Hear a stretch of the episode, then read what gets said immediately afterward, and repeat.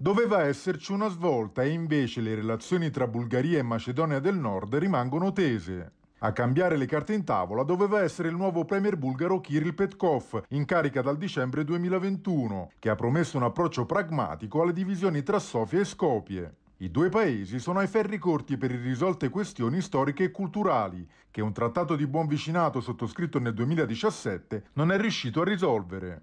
Un impasse che nel duemilaventi ha spinto Sofia a porre il veto all'apertura dei negoziati europei per Skopje. I primi passi di Petkov promettevano una soluzione rapida alla scottante questione, vista con crescente fastidio nelle cancellerie europee, che puntano a stabilizzare i Balcani occidentali, soprattutto dopo l'invasione russa dell'Ucraina. A complicare le cose, però, sono emerse profonde divisioni nella coalizione di governo bulgara. Il movimento populista C'è un popolo così, che controlla il Ministero degli Esteri a Sofia, è infatti fautore di un approccio più duro nei confronti di Skopje ed ha accusato il premier di tradire gli interessi nazionali sulla questione. La stessa ministra degli Esteri, Teodora Genchevska, ha ribadito la settimana scorsa che ogni passo in avanti è condizionato a garanzie macedoni per la minoranza bulgara in Macedonia del Nord. La strada europea di Skopje resta quindi in salita.